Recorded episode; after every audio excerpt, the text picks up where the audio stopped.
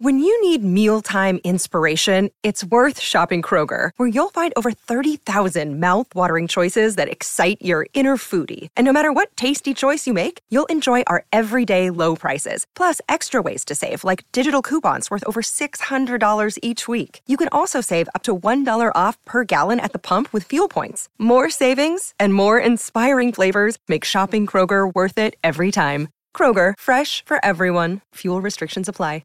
People need advice. Do you need some? 1 800 947 3979. You can call, you can text. If you'd like, you can email idiots at freebeerandhotwigs.com. TikTok, Instagram, Facebook, and Twitter at FBHW Show. Free Beer, Hot Wings, Steve, Kelly, Maitland, and there. All right, this one came in. I need advice. My wife and I have been married for a year, and I told her when we were dating that I had a low sex drive. The only thing we argue about is not having enough sex, even though we have sex one to two times a week.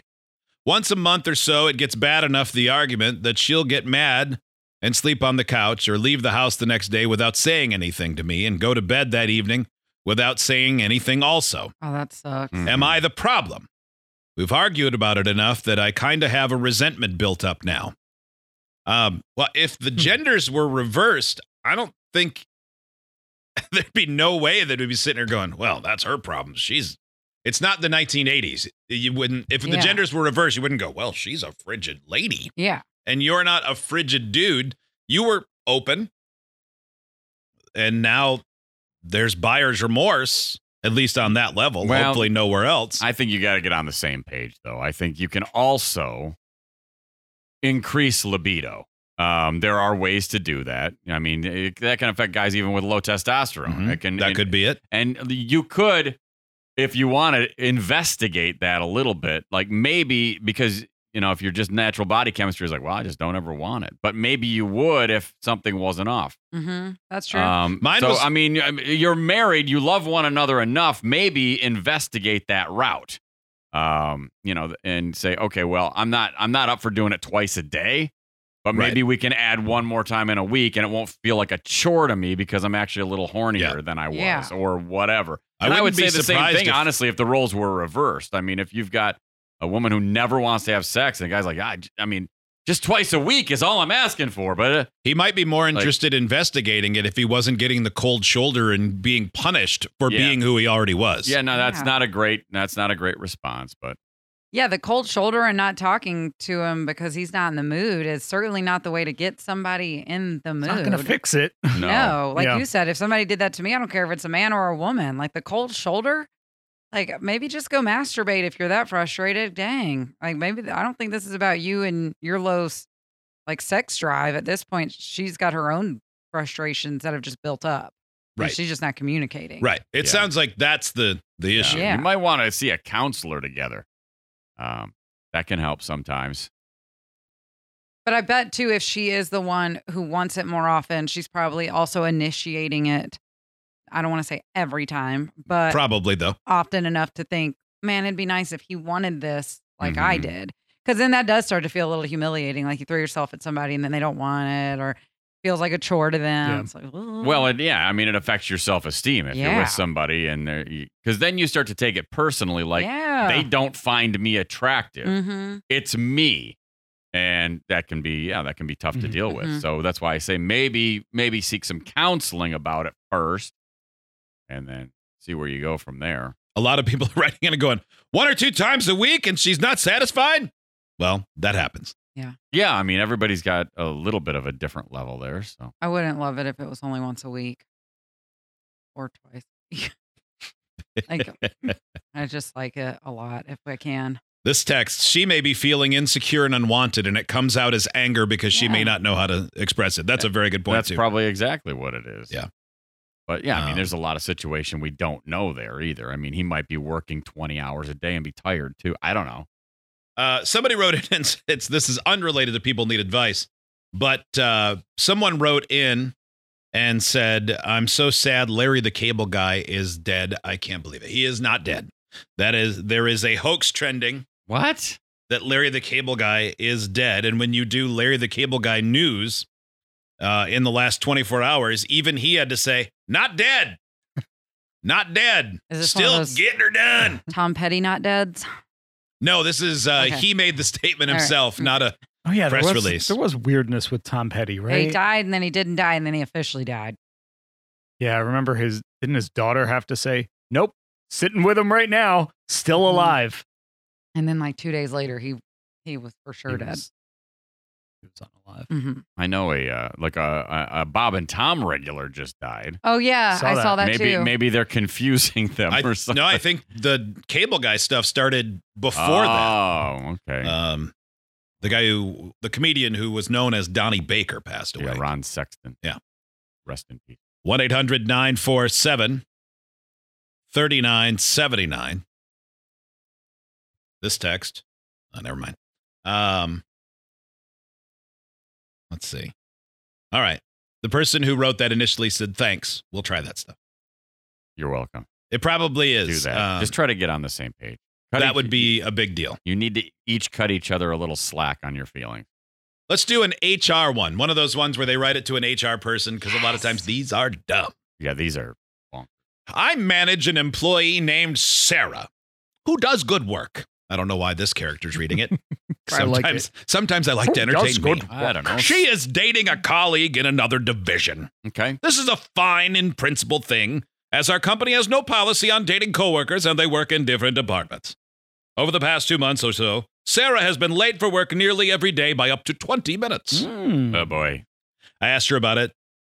In a one on one meeting, she got a bit flustered. It turns out she had recently moved in with this man friend of hers. Okay. Ooh, scandal. She drives him into work as there is no public transport where they moved, and he's, quote, bad at getting up in the morning.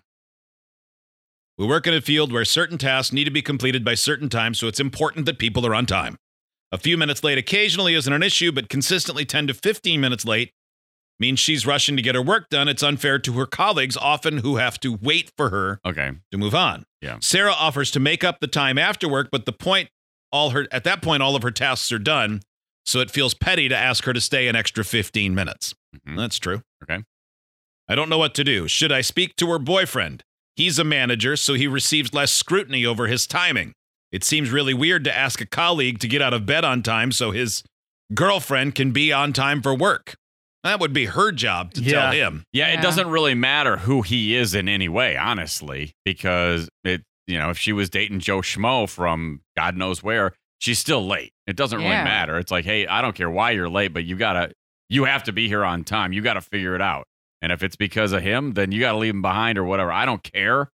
I don't care what you do in your personal life, but you have to be here at this time.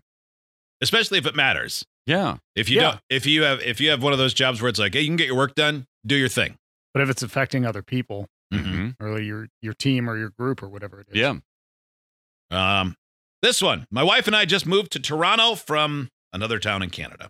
As it happens, we have friends who live a few streets over, and we've started showing up at their house unannounced. Don't do that.